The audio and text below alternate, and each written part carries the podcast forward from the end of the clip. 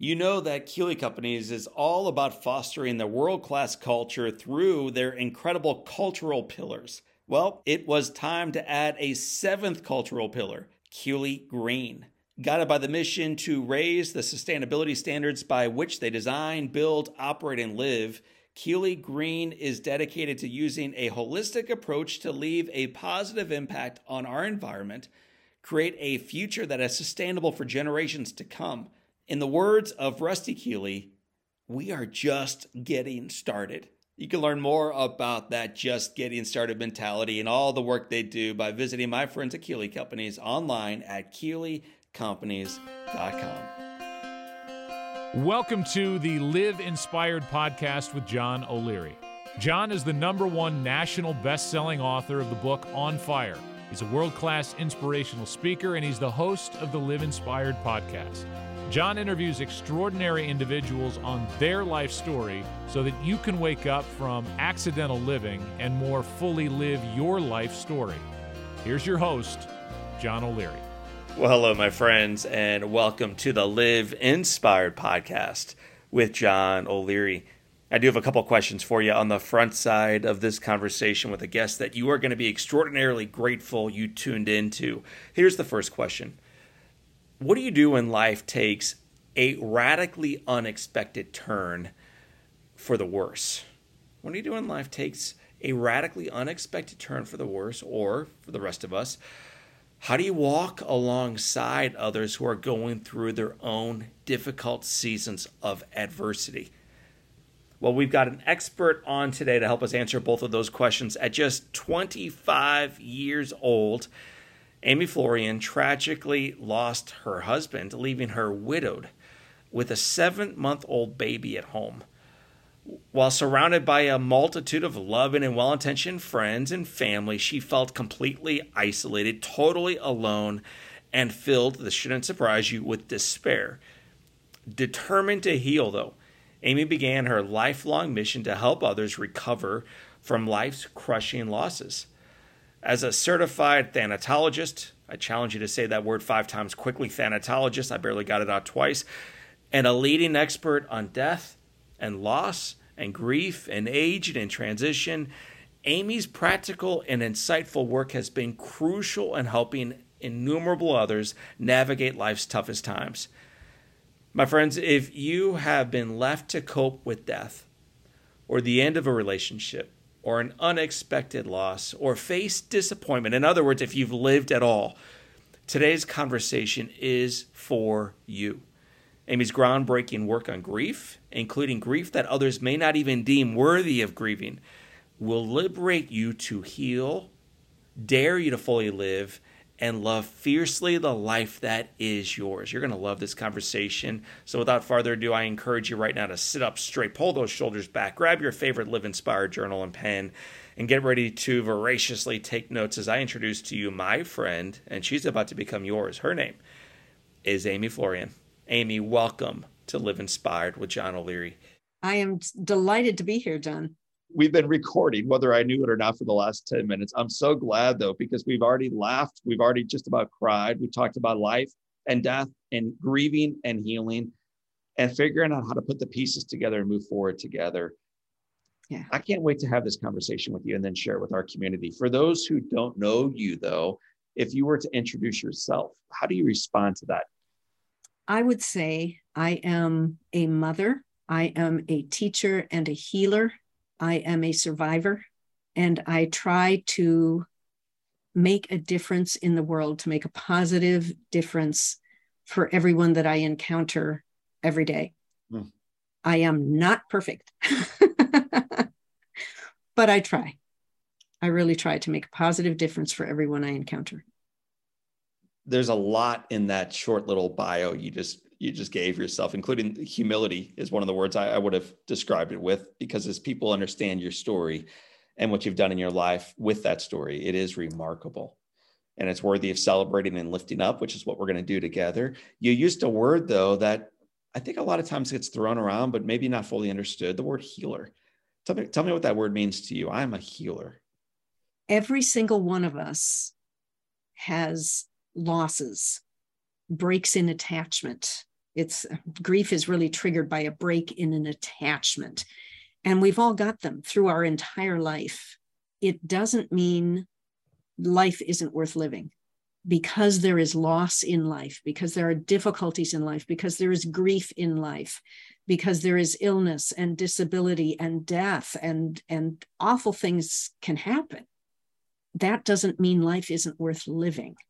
When we face the difficulties, when we look them straight in the eye, when we're afraid, when we are not reluctant, when we do it anyway, to face those tough emotions, to face those difficult experiences, to work through them, to resolve them, we come to a sense of peace. We come to a sense of recovery of joy in life. When I say I am a healer, what I mean is I try to facilitate that process to help people believe in themselves and believe that their life is worth living and that joy is possible, even if they cannot see it right now. I know sometimes you just cannot even see it right now. You can't imagine how anything good could come out of this. But you hang in there, you get the support you need, you get the wisdom and advice that you need, and you get lifted back up again. Hmm. If I can be an instrument of that lifting up, it's one of the things I love about what I do is that I get to see the twinkle come back in the eye. I get to see the shoulders lift again. I get to see the the cloud disperse and people find joy and peace in their life again you said i know because because you've been there and normally i begin interviews first by letting people know what you do today and what matters to you today and then we normally go all the way back to childhood and we talk about some of the formative stories for you it would involve a big huge dining room table with nine other kids around it and all the chaos of that but I'm going to speed through that a little bit. We'll, we'll come back to having the siblings and the family because that's certainly part of the journey. But we're going to scoot all the way forward to your early 20s. Okay. So you meet, I just think most men named John just are very handsome. You oh, know, oh, yes. there's just something about those guys and that. You bet. So you were lucky enough to meet, fall in love, and he fell in love with you, a fellow named John. Talk about what you fell in love with when you met this man named John. Well, we were high school sweethearts. We had our first date was junior prom in high school. He was genuine and authentic. He was funny. He was goofy. He was caring. And he absolutely adored me. I mean, how can you resist somebody who absolutely adores you? I didn't have to change. I didn't have to perform. I didn't have to anything. John just loved me. So we got married right after freshman year in college. You get married early, you start your yes. life, you have all the big dreams, the grandiose ideas that most young couples might have, mm-hmm. including kids. Yeah. And, and you know, it wasn't at that time, it wasn't unusual. I was born and raised in rural Iowa. Everybody had big families. The family I was in of 10 kids was not unusual. Outside of, of rural Iowa, I get oh my gosh, you're kidding me. But it was not unusual to have a lot of kids. It was not unusual to get married right out of high school without even waiting until you'd been in college a little bit. It was just kind of the normal thing that people did. That was the that was the expectation. So at the time, it did not seem unusual to get married at 19. There were people all around me who were getting married at 19 to put a, a time stamp on it and a little geography on it what what town were you living in and what year were you graduating high school? Well i was born and raised in a little town of less than 4000 people that nobody had ever heard of. It's 25 miles west of dubuque iowa and it's called dyersville. Now dyersville is famous because it's where they filmed the field of dreams why when they filmed when they filmed the Field of Dreams, those are my high school classmates sitting on the bench next to Kevin Costner as extras in that movie. Those are the people I know in the town driving their cars down that windy road to get to the Field of Dreams with their headlights on. That's awesome. That those are the cornfields I grew up around. So now Dyersville is famous. In fact, now they're going to play a professional baseball game every year at the Field of Dreams. It has changed the town but when I was growing up, it was just a little town Dyersville in rural Iowa, surrounded by surrounded by farms. Yep. And everybody either was a farmer or they lived in town and served the farmers. So I graduated high school in 1974. John and I got married in 1975. And then life begins and struggles begin. Part of that struggle was the struggle of ultimately getting pregnant and then having several miscarriages. Yeah. Our listeners, because we get the emails and the notes all the time, struggle with the agony of losing a child. Would, would you just talk about what that was like for you and John? Yeah. Well, in in my field, I am a just skipping ahead a little bit, I'm a thanatologist, which means I'm an expert in death, loss, grief, aging, and transition. So, in my field of thanatology, the grief around miscarriage is often what we call a disenfranchised grief. Disenfranchised grief is something that people don't give enough credence to, don't think this is really worthy of grief and sadness and crying. How many people when they've had a miscarriage and myself too oh you're young you can try again. Right. Well thanks i wanted this one. We had dreams we had plans you never forget that you were pregnant and then you weren't and that baby died so we had got pregnant spread the news to everybody because we wanted to have a big family wonder why. We wanted to have a big family. So we got pregnant, spread the news to everybody. And two weeks after, we told everybody that baby died. Then, about five months later, I was pregnant again. Uh, this time, we were a lot more appreciative because we realized that it was not a sure thing, that we are not in control, that this was a precious gift to us. And of course, we were overjoyed and designing the nursery and spreading the news and telling everybody we know. And two months after we told everybody, that baby died too. After that, it was over a year of infertility where we were trying and trying and just could not. And after that second miscarriage, the doctor said to me, Well, you know, one miscarriage, that happens all the time. Two miscarriages, yeah, you can have two miscarriages without a live birth. If you have a third one, then we start wondering why you can't carry a child. So I felt like my body was betraying me. Like, w- would we ever achieve our dream of having our own biological children? We knew we could adopt and we would. But there's also this dream of having your own biological children. Didn't know if it was going to happen. Finally, got pregnant with Carl and I tell you, when Carl was born, we felt like the luckiest people on the face of the earth. We were so grateful. What a gift. We had a baby boy.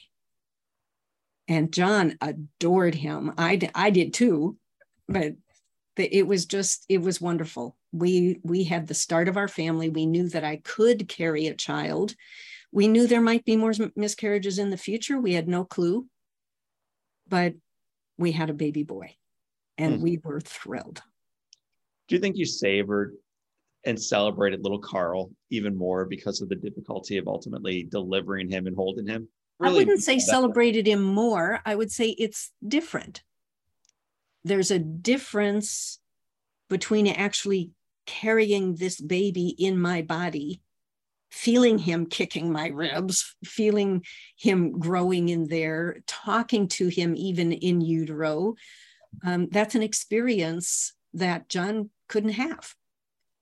I I wished he could have. He wanted to, but uh, you know he he couldn't have that experience. So there's a difference there because because of that body connection. Yet at the same time, I would I would not say that I celebrated Carl more than John did. John was over the top thrilled you and John are over the top thrilled. You're you are 25 years old in a healthy relationship with a healthy baby boy and all of the goodness of life in front of you. Yeah. And I because this is the inflection point in your story. And I, I just like you to share it in any way you'd like, but but talk about the last day that you spent with John. Mm. Let me rewind just a little bit to the day before John didn't go to work the day before because he was not feeling well and he knew he had to go to this business meeting about three hours out of town the next day. So he stayed home to get some extra rest. I came up from downstairs from putting in some laundry and he was laying on the couch. He had been he had been sleeping and Carl was sleeping on his chest. And when I came up from downstairs, he was laying on the couch with Carl sleeping on his chest and he had this sort of far off look on his face. And I said, John, what are you thinking about?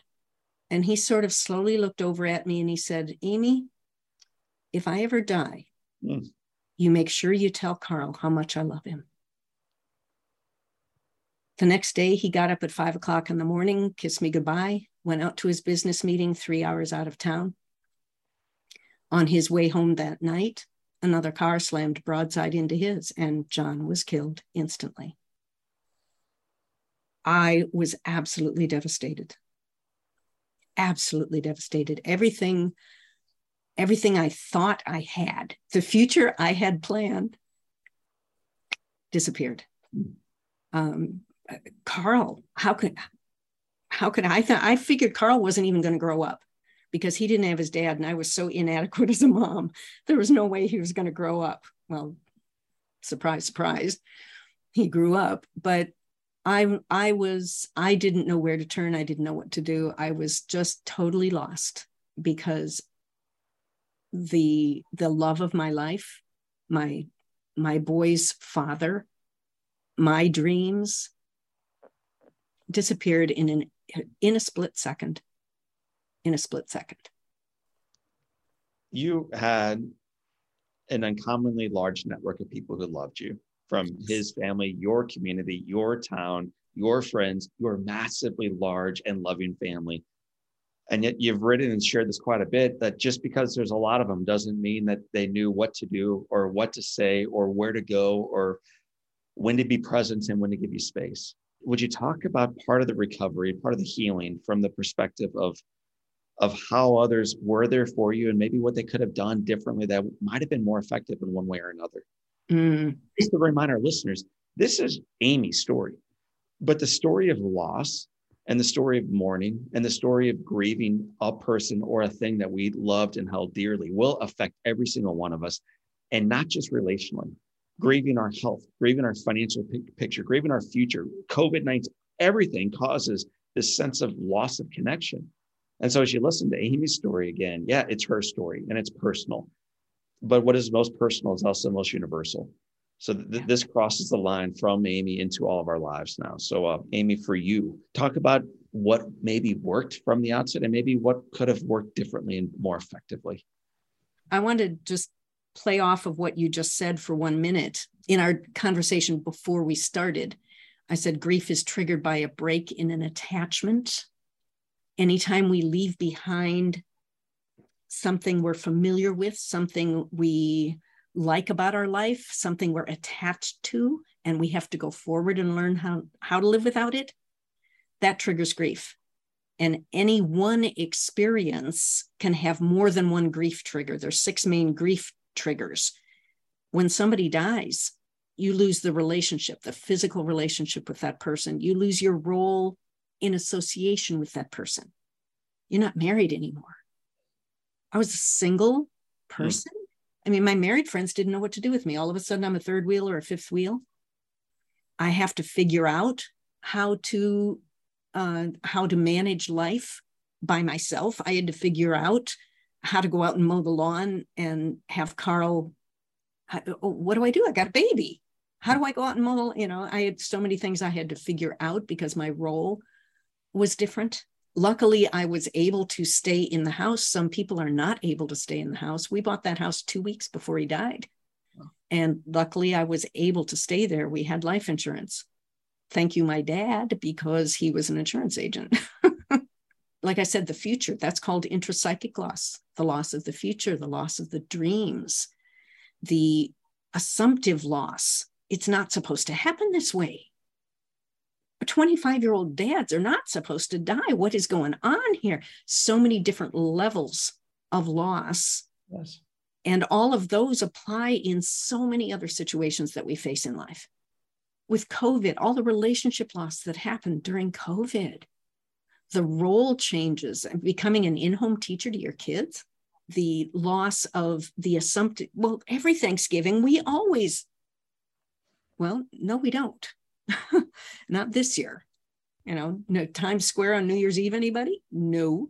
Plans, visions, dreams, so many things changed with COVID. That was all and is all a grief process too. You ever lost your phone? you know, it's not just the physical kind of device. That's right. It's what's in that thing that we're attached to. That's right. It's the the photos and the messages and the contact lists. And we grieve. That's a littler grief and it's more easily resolved. But there's little griefs, there's big griefs, there's intersecting griefs, there's complicating griefs, and they all occur in our life all along the way. Mm. And if we learn how to deal with those, then we can heal the different layers of grief. We can heal the different types of grief. We can start teaching kids early how to grieve.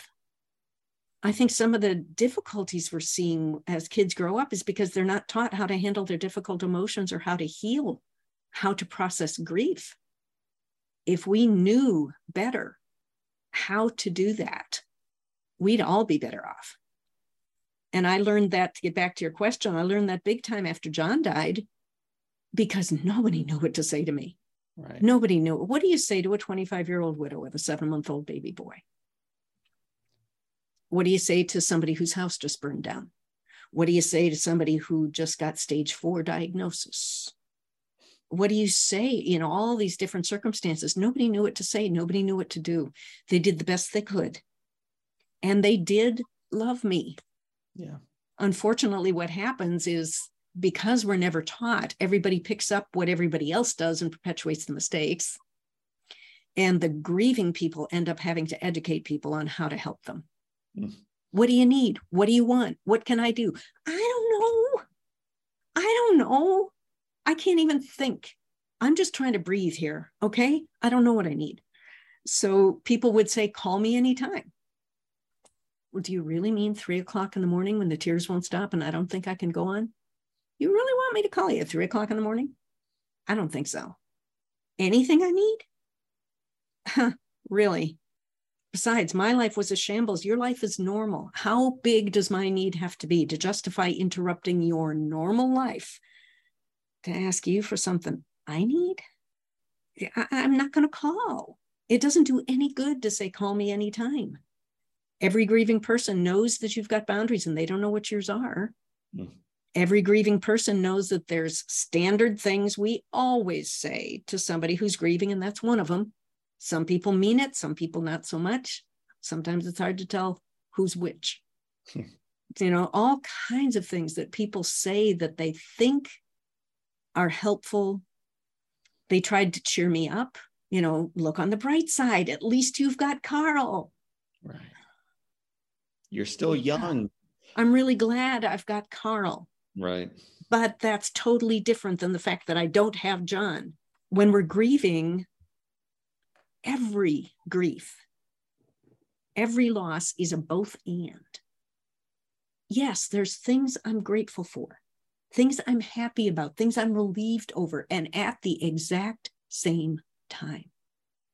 There's things I miss, things I, I long for, things I grieve. It's a both and, it's a sad happy, it's a relieved hate this, it's everything all at once. You know, people will say to it if somebody lived a long oh he lived such a good long life. You should be so grateful so happy. Yeah he did live a good long life but that's why this is so hard. I've never been without him. He was my grandpa. I loved him. Or oh, at least everybody's still alive. Well, yeah, I'm grateful everybody's still alive, but do you realize I've just lost everything I own in that fire? You know, the these people trying to cheer me up, people trying to do the right thing uh, without any clue what the right thing might be, people saying things that were unintentionally, I mean, they're well meaning. People don't intend to be cruel. Very well meaning things, but so help help us then understand not only how to go from the intent of being helpful and sweet and kind to indeed it's back to your book title a friend indeed to actually being helpful and present and therefore someone who's been through the fire experiencing the yeah. diagnosis going through life now without a grandparent without a spouse without a child with the diagnosis over their head all day long. How can we show fully for people who are struggling? Yeah you're that is why i wrote the book a friend indeed help those you love when they grieve because then if somebody says what can i do? How can i help? Hey just read the book would you?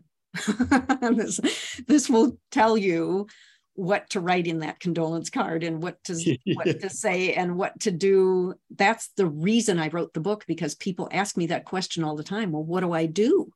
How do i act? What do i say? Many things are are little tweaks or just little differences in what we do for instance instead of call me anytime or what do you need to say listen, I really want to be helpful. Would it help you more if? And then give some concrete options. It has a, a couple of advantages. Number one, like I said, everybody, every grieving person knows other people's got boundaries. I don't know what yours are. If you give me a couple suggestions for things you would be willing to do, okay, now I know kind of what your boundaries are, what lines you're thinking along. So I can choose something you said, or I can choose something with a similar level of commitment. If you said, for instance, would it be more helpful for you if I came and babysat for an afternoon so you could get out by yourself?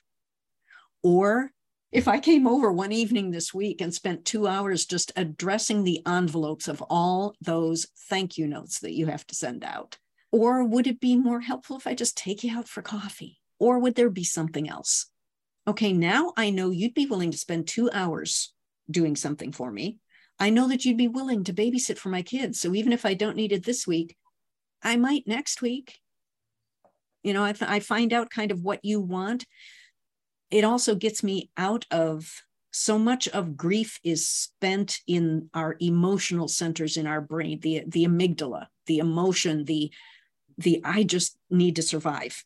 You know, the fight, flight, freeze, I just need to survive. I need to figure out how I can put one foot in front of the other. I, I don't even know what's ahead of me. So much is spent in that emotional state. And when you're giving me concrete suggestions that I can see out in front of me, then it gets me more into my frontal, my prefrontal cortex, which is my rational brain, where, okay, I can consider some options up here. Yes. Even though I could never think of them back here, I can think, I can consider them up here.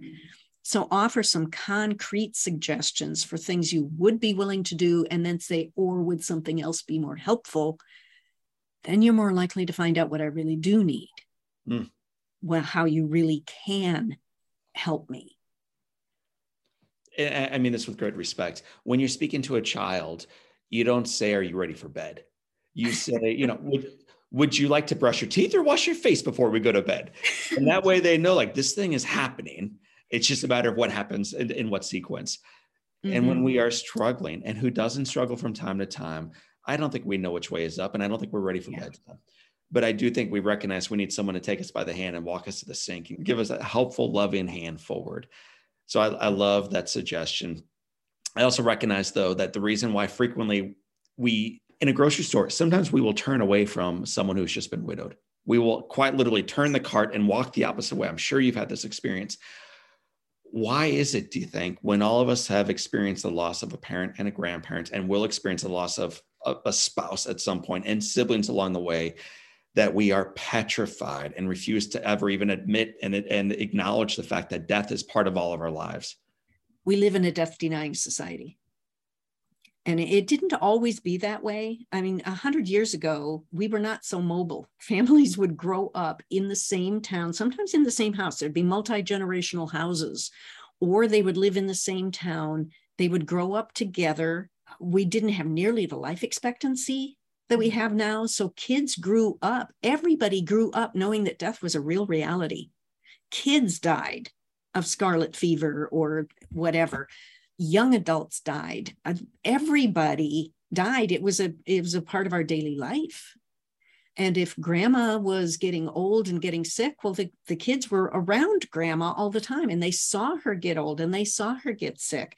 And when she died, the family washed and dressed the body and laid it out in the living room. And they had a, a visitation or a service in the living room. And then they made their own handmade casket and carried it over to the church and had the funeral at the church. And she got buried in the churchyard cemetery.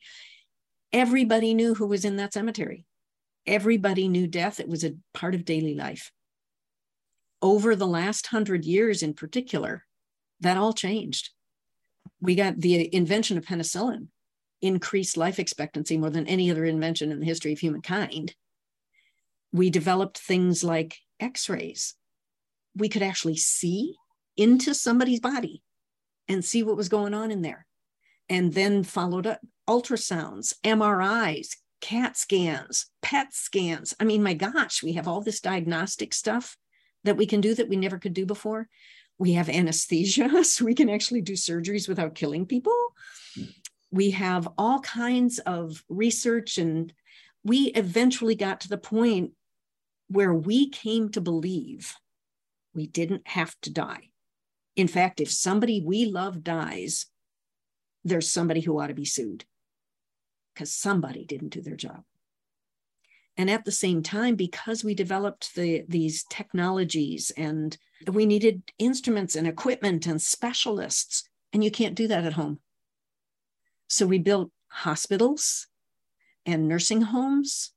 And because we became more mobile, there wasn't always family there to take care of grandma when she got older. We needed somebody to take care of grandma. So we we built facilities, and these are wonderful wonderful things. We just have to recognize what that did to us in terms of death. And of course, because people weren't always there at the moment of death, we have a whole funeral home industry where they come in. Most people have no clue what happens to a dead body. Most people have never seen or touched a dead body. Oh boy, that's scary. That is really scary to people. Nobody has a clue what happens from the time that body dies until it's dressed and laid out and ready for presentation or ready for burial or whatever. Very few people. Now, some traditions, especially some faith traditions, are different about that. But in the United States, it's pretty common that we we don't know that we outsource. Really, what we've done is we've outsourced death. Mm. We've outsourced aging. We've outsourced medical treatment. And because we've outsourced it, we don't understand it anymore. If we don't understand it and it's not a part of our daily life, it becomes scary, it becomes unknown. And the unknown is always scary. It becomes uncomfortable, it becomes awkward. And the less we talked about it, the more awkward it became. So we grew up 90% of the people or more in this country grew up thinking of death as a scary thing as a difficult thing that you don't want to have to go through, as something, instead of death being the normal, expected part of life, mm. it became the abnormal, unexpected part of life. Whether somebody died slowly or suddenly, they're not supposed to. when I when it's somebody I love, they are not supposed to die. Death is never fair. Death is never right. It's always too soon when it's the one I love. So it becomes this big hairy monster that we don't talk, talk about, about. We don't we don't teach our kids how to deal with it. We don't teach our kids.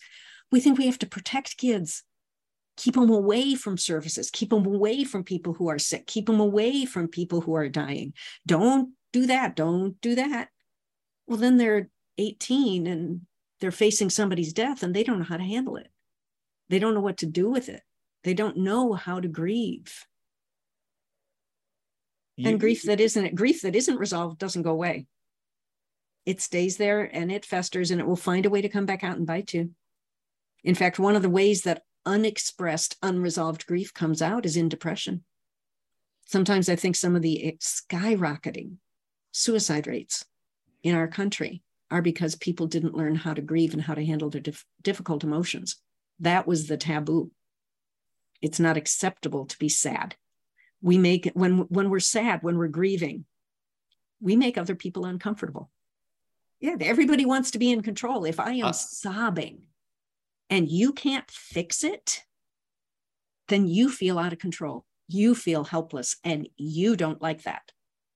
So I don't want to feel helpless. I don't want to feel out of control. I don't want to say the wrong thing. So I'm just going to not say anything at all. That's the way we tend to look at grief. And so, yeah, I would, I would walk down Main Street in Dyersville, Iowa. Now they have one stoplight on Main Street. They never even had a stoplight when I was growing up. But I would walk down Main Street in Dyersville, and a block away, I'd see somebody cross the street and walk down the other side because they saw me coming because they didn't want to do the wrong thing. So they did nothing.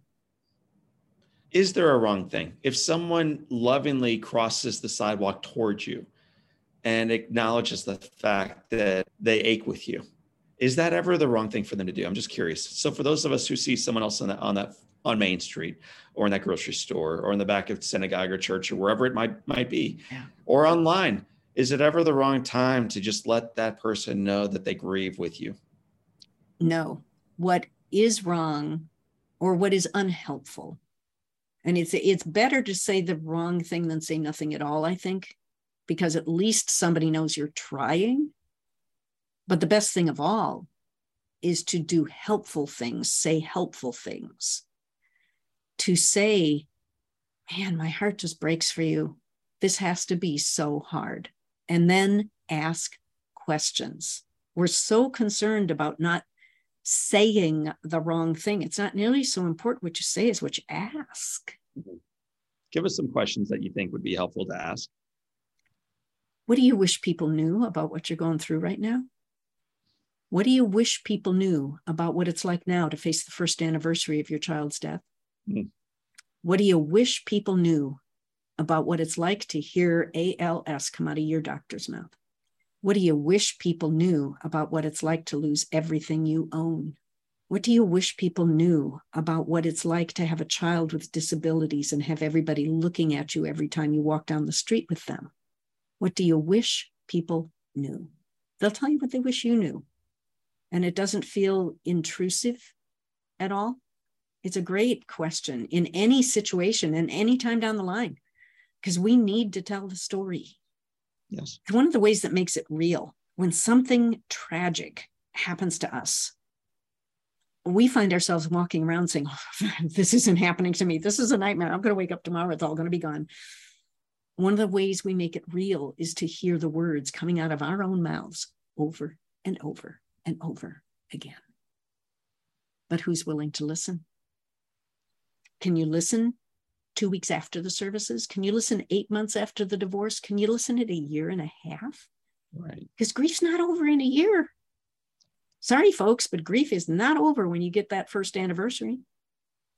You've just Yes. spent a year of bad anniversaries. You've written that the, sometimes the second year is harder than the first.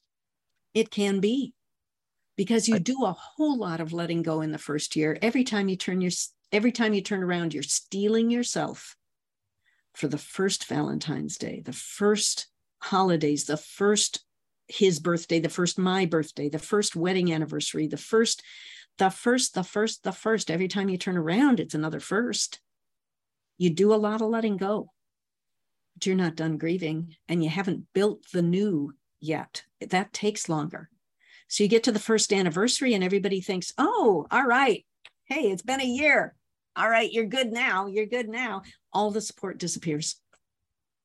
So you get a week into the first, into that second year. You get a week into the second year and something happens and you can't say, oh, a year ago we, oh, no, we didn't. The reality hits home. The reality that they're really not coming back hits home in a way that it didn't the first year. But people expect you're all better. What's the matter with you? Wait a minute, it's been 14 months and you still cry? Really? Uh, let's take you to a doctor, get you some medication? No, this is normal. It's normal that grief takes a lot longer than that. And especially on those, what I call marker days, the Yeah. days like the birthdays, the holidays, the anniversaries, the things we only get to practice once a year. After John died, I woke up every morning of my life and reached across to an empty pillow. Mm. And after a while, I stopped assuming there'd be somebody on that empty pillow. But it's only once a year that Elvis is singing I'll have a blue Christmas without you or the mother is lighting the Hanukkah candles or the you know whatever the the holiday times come around or it's the birthday or the anniversary that only happens once a year so we we don't get to practice it very often and that means those days are painful for a lot longer to come hmm. we need to honor that you and I are recording this on a Tuesday. On Sunday, I was going to lunch with my my bride and four kids. We're walking down the sidewalk, and I see a friend's mother who I have not seen in decades. And we hug and say hello. And then uh, I say, How are you doing? And she says, Well, I'm just, I'm, I'm still struggling since she mentioned her husband's name, since his passing. And I said, Oh gosh, tell me when that happened and what happened. And she said, Well, it was 2006. And then she went on from there. So here's a woman who 16 years after the loss of her husband mourns it as if seemingly it's still fresh. And as I'm thinking about your work and researching you and getting ready for this podcast and being reminded that we all are mourning something and we're going to mourn a lot more before we get out of this thing, yeah. that it doesn't really go away. And if we want, we can just stay focused on that. But he, here's the cool thing, and this is when I want to do the kind of the, the crossover. This mourning and this grieving and this dying has taught you an awful lot about healing and living and loving and being bold and joyful. So, as you have spent now a lifetime looking right at death, unapologetically so, what, what has that taught you about living differently or living a little bit more vibrantly? I live differently because I know that all of life is a gift. Everything I have, everybody I love is a temporary gift. It could all disappear faster than I want to admit or acknowledge. So I live with a level of appreciation that a lot of people don't have. I know when I wake up in the morning that that's a gift. I might not have woken up this morning. Things happen. One, one thing I have done with that, I have made it a practice because let me back up a little bit. The night that John died, he called me on the phone he said, Amy, I'm on my way home. It, it, was a February night in Iowa. He said, it's sleeting and sort of snowing, and it's, you know, it's not the best night, but I know how to drive in this. You know, I'm an Iowa farm boy. I know how to drive in this. I'm just going to take my time and I'll get home when I get home. Don't wait up for me. And the last thing he said to me was, Amy, I love you. And the last thing I said to him was, John, I love you too. Mm. 45 minutes later, he was dead. I, I, facilitate support groups, and in the widowed support group that I facilitate, I've heard so many stories of people whose last words were angry, whose last words were, you know, they they had an argument. He went out and slammed the door, and then out on the driveway he had a heart attack. Or with a kid, a teenager. How many times you butt heads with teenagers, right? It was so comforting to me yeah. to know that John and I, the last words we said to each other was, I love you. So I've made it a habit ever since then, every time I leave somebody I love, whether it be on the phone, in person, the last words I say is, I love you. Because they might be the last words they ever hear from me, or they might be the last words I ever get to say to them. In fact, uh, Carl teases me to this day because he was one of those teenagers, let me tell you, butt heads, right? He knew every hot button I had and he knew how to push it. I'm going to call Carl next and make sure that mom is telling the truth on this because I would imagine there were some teenage days where mom's final words were not, I love you, Carl. But yes, they were. There was one time, I'll give you an example. We were standing in his bedroom and I, I can't remember what he did anymore, but I was so angry over what he did. And we argued a little bit. And then I said, Carl, listen, I am so angry that I want to hit you and I don't want to hit you. So you're going to stay right here and I'm going to go cool off. And then when I'm cooled off, we're going to sit down and we're going to talk about this because we're not going to leave it unresolved. But as I walk out that door, there is one thing I want you to know. Even when I am this mad at you, I still love you. And I slammed the door and walked out. because if I dropped him a heart attack of the stress that boy caused me, then I wanted him to know that, yeah, he I didn't die because of him. I did I died loving him. I've always told I I you can do all kinds of things that I will be angry at. I will be angry at what you did, but I will always, always, always love you. There's nothing you can do that would make me stop loving you. You have been doing this work and living this way for now going on decades. But I, but I've always found with folks like you, the more that you are vulnerable, the more that you are honest about the, the hardship and the brokenness and the beauty and the grandeur, the miracle of life, the more that others are willing and desire to lean into you honestly in ways that probably humble you and maybe ways that you don't feel completely deserving of receiving. Like they probably tell you things they don't tell their own mother. Or oh, yeah the stories I hear, when people know it's safe, when they know I accept it, when they know there's understanding there, oh, the stories that I hear, they come pouring out.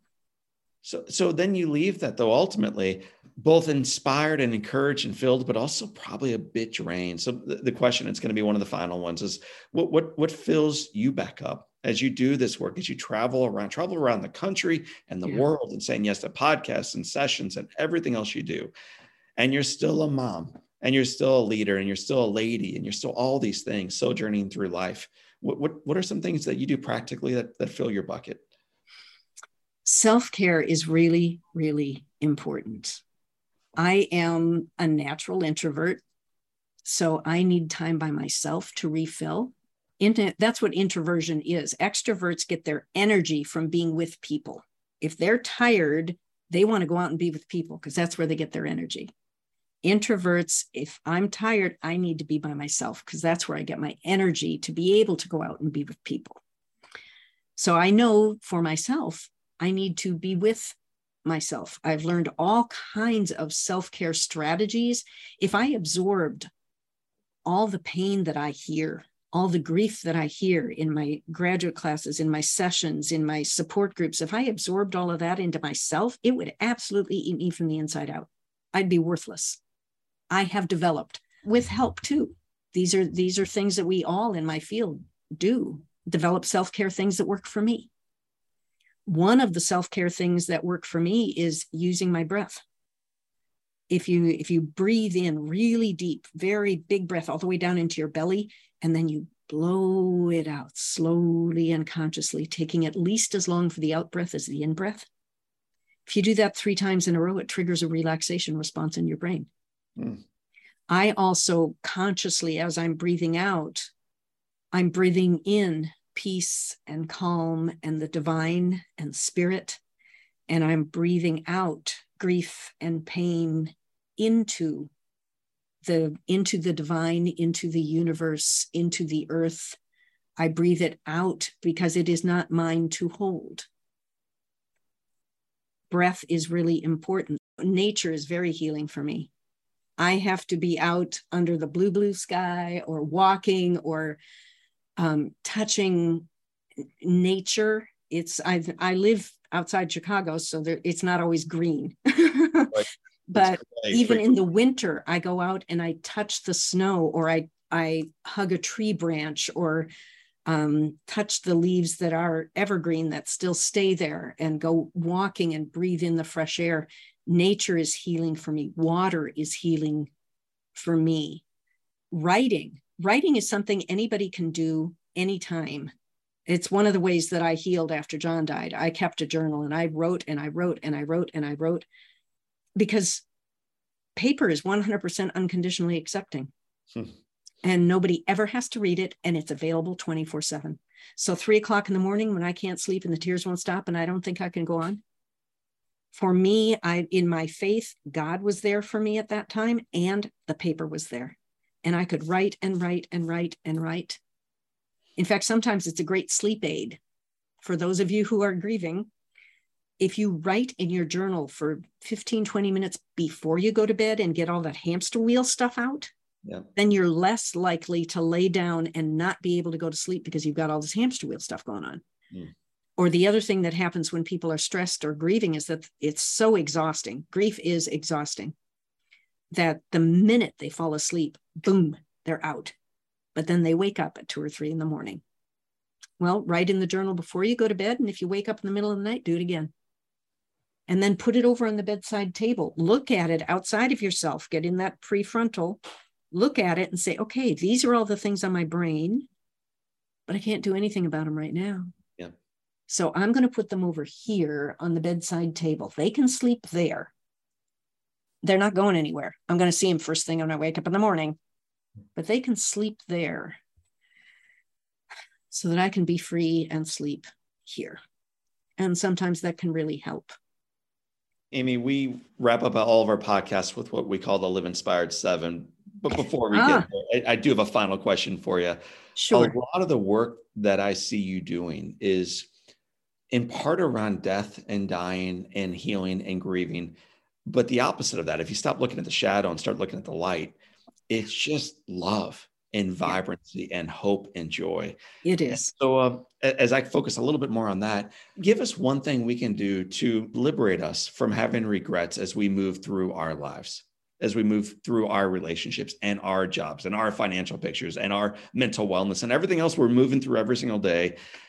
In order that when we get to the finish line, we will have as few regrets as possible. What, mm. you talked about breath work. You talked about prayer and, and writing. You talked about leaving every conversation with love. Yes, and yes, and yes to all that stuff. Give us one more idea that we can do today, so uh, so we can shut our eyes the final time with as little regret as possible. I think we need to be really honest with ourselves. And often this takes the help of a counselor to be able to look at ourselves and see perhaps ways that we grew up or attitudes we gained or or vulnerabilities we have that when other people push those buttons we react in ways that are hurtful. Richard rohr said if we don't transform our pain we transmit it. And i believe that to be true. That's one of the reasons we need to heal from our grief but also there's you know all kinds of pain from who we are how we were raised what we've been through. We need to be able to work on transforming that pain so that we don't hurt other people out of our own pain. Even healing we need to heal our own grief so we're not healing people out of our own need. You know i need to heal you. That's not healthy. We need to be able to operate out of wholeness mm-hmm. not out of hurt so I think the one of the biggest paths to having as few regrets as possible is to work on oneself honestly. And with with help helps. It's not a sign of weakness to go to a counselor. That's a sign of strength. It's a sign of wanting to be better of wanting to heal of wanting to be there for other people of wanting to be as whole as you can be. And if we operate out of that hmm then we will have fewer regrets. We'll never have no regrets. Totally. That, that doesn't happen. We're not perfect people. We're just people doing the best we can with what we got. And we're always going to make mistakes. We're always going to hurt somebody. Go back and forgive. Forgive. If the relationship is worth it, reconcile. Forgiveness doesn't have to result in reconciliation if the relationship isn't such Mm. Somebody who's been sexually abused does not have to reconcile with the abuser, but they do have to forgive them. Forgiveness is unilateral. And we need to work on ourselves until we can reach the point of letting go of the hate, the desire to revenge, the, the things that are negative about it. So we can free our own heart and be free and not transmit that pain to somebody else. What a bow on, on a beautiful conversation. We wrap up every episode with seven questions. Question number one What has been the most impactful or inspirational or transformational book you have ever read?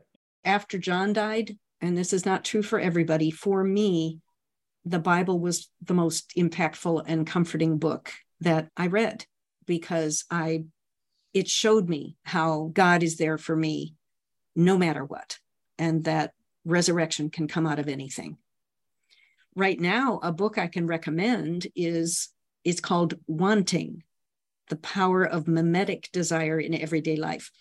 It talks about, it's by Luke Burgis talks about why we want what we want. And if we can understand why we want what we want, then it helps us to transform that, to uh, use desire in positive ways instead of in ways that lead to rivalry and that lead to competition and that lead to wars that we need to use our the natural desires that we're born with for positive effect. So that's a that's a book that i'm in the middle of right now and really is a fascinating take. I love it. Tell me what one positive characteristic or one trait that you possess growing up near Dubuque, Iowa, that you wish you exhibited as brilliantly today? I am relearning again. And I think we all need to relearn this over and over in our lives that who I am is a person worthy of love, regardless of what I do. I think we are all born believing we're worthy of love. But I learned early on and lived too much of my life thinking that in order to earn somebody's love, I had to be a good girl. I had to do the right things. I had to sacrifice for other people, sometimes to my own detriment. That if, as long as I was doing, giving, loving, even over loving, then people would love me. I would earn their love. And that's not right. Hmm. So I'm I'm relearning again that that I am worthy of love just Period. as who I am. And that frees what I do because I don't have to do what I do in order to earn love. I do what I do because it's the fullest expression of who I am. Mm. And if somebody loves that, that's great. And if they don't, not everybody's going to love me. I'm okay with that now. That's all right. You don't have to love me. You don't even have to like me. Other people do, and I am worthy of love. Right on it, it, tell me if your home caught fire and all out. Okay, everything's out. Carl's out. The animals are out. Everybody's out. You have an opportunity of getting one item, one possession, safely out with you. What's the one hmm. thing you take out with you? Right now, and this is just a snapshot in time. This could change. I would take my mom's jewelry and I would take the baby books. My mom's jewelry because I was very, very close to my mom, and wearing her jewelry these are her earrings. Oh, how cool. I wear her jewelry. Well, we call these transitional objects, by the way. Wearing her jewelry keeps her present and close to me because she wore these in her ears. And now I wear them in my ears. And when I wear a pendant of hers, I've got her close to my heart. And I don't, that those are irreplaceable. That's right. Sentimental, irreplaceable. The baby, baby books, there, I mean, there's pictures and stories in there that if they got burned, they'd be gone. If you could sit on a bench on a gorgeous day and have a long conversation with anybody, living or deceased, who do you want right next to you? There'd be so many, but I'm going to pick one Maya Angelou. I love her poetry, but even more so, I love her life story. She's had a life of struggle, of love, of betrayal, of strength, of courage. I think she has tremendous wisdom and she's intensely genuine. Mm. She uh, she always was who she was and she was comfortable in her own skin and she would sashay her way onto a stage because that's who she was. And I think it would be captivating, enlightening to have a conversation with her. Awesome. So that's that's who I would choose. What's the best advice that Maya Angelou or anyone else has ever given you? Again, how do you choose that? But you know what? We've been we've been talking about parenting a bit. I'll tell you one piece of parenting advice that I have loved. When Carl was born, I was so nervous about being a good mom. Could I be a good mom? Would I do the right things? Could I raise? I, I was so nervous about being a good mom. And somebody said, just love him. Yes.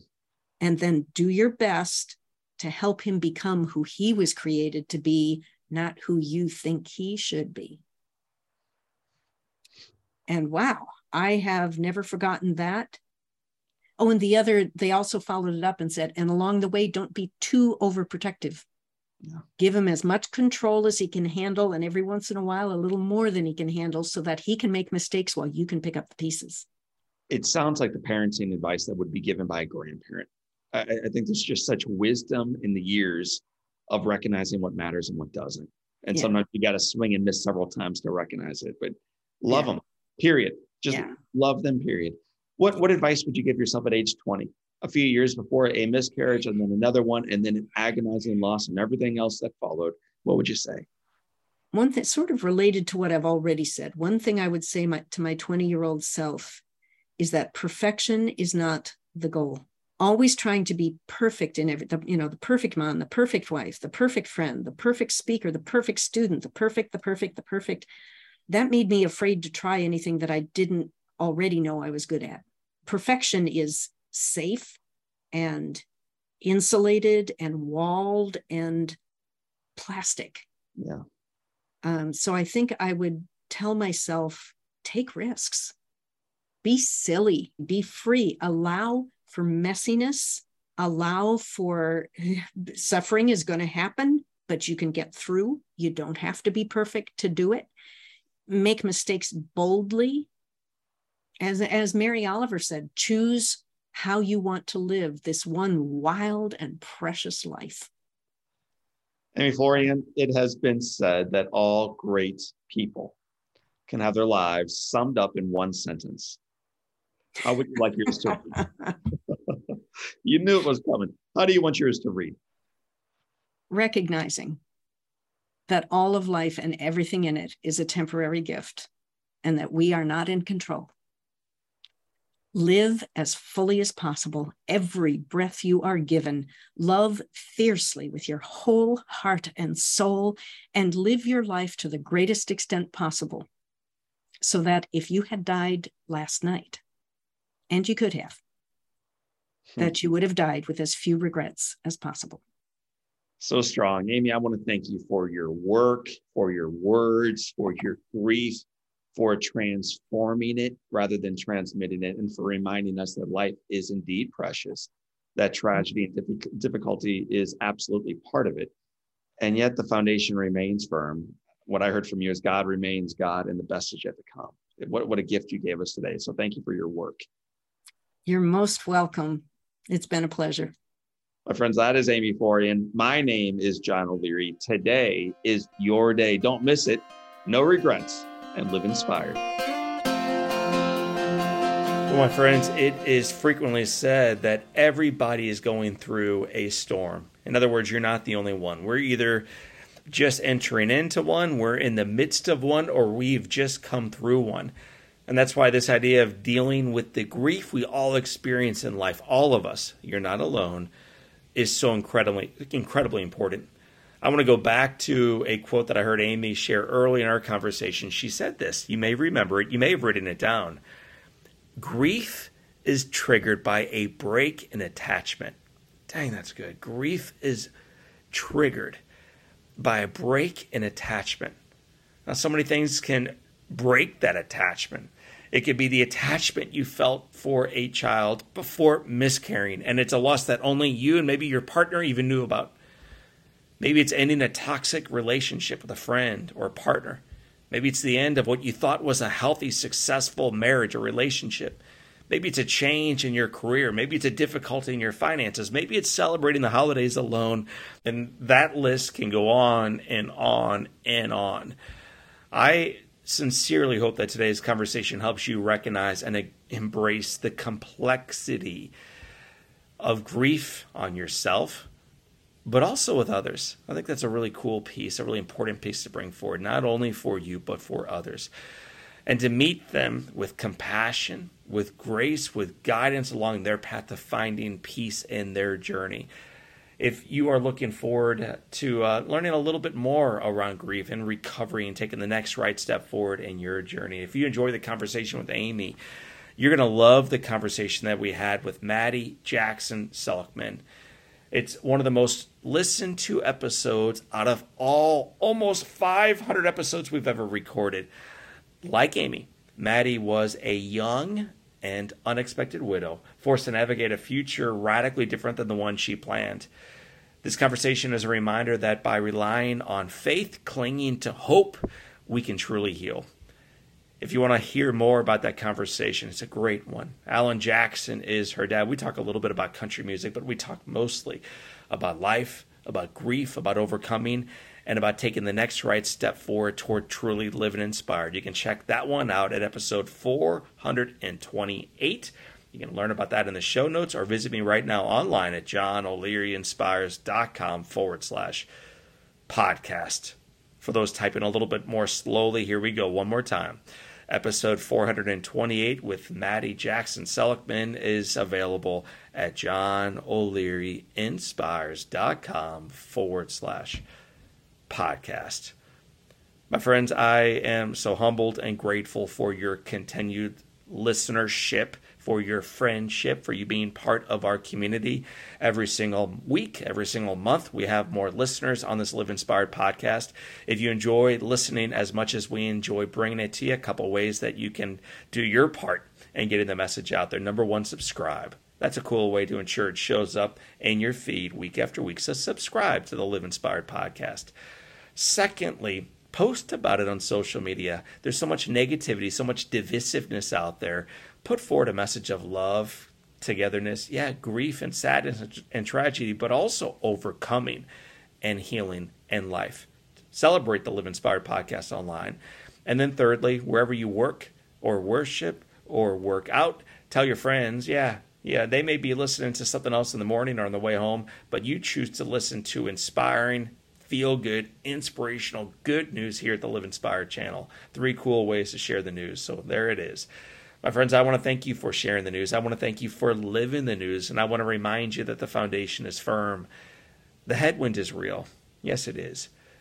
But the best is yet to come. So for this time, and until next time, my name is John O'Leary. Today is your day. What a gift. Live inspired.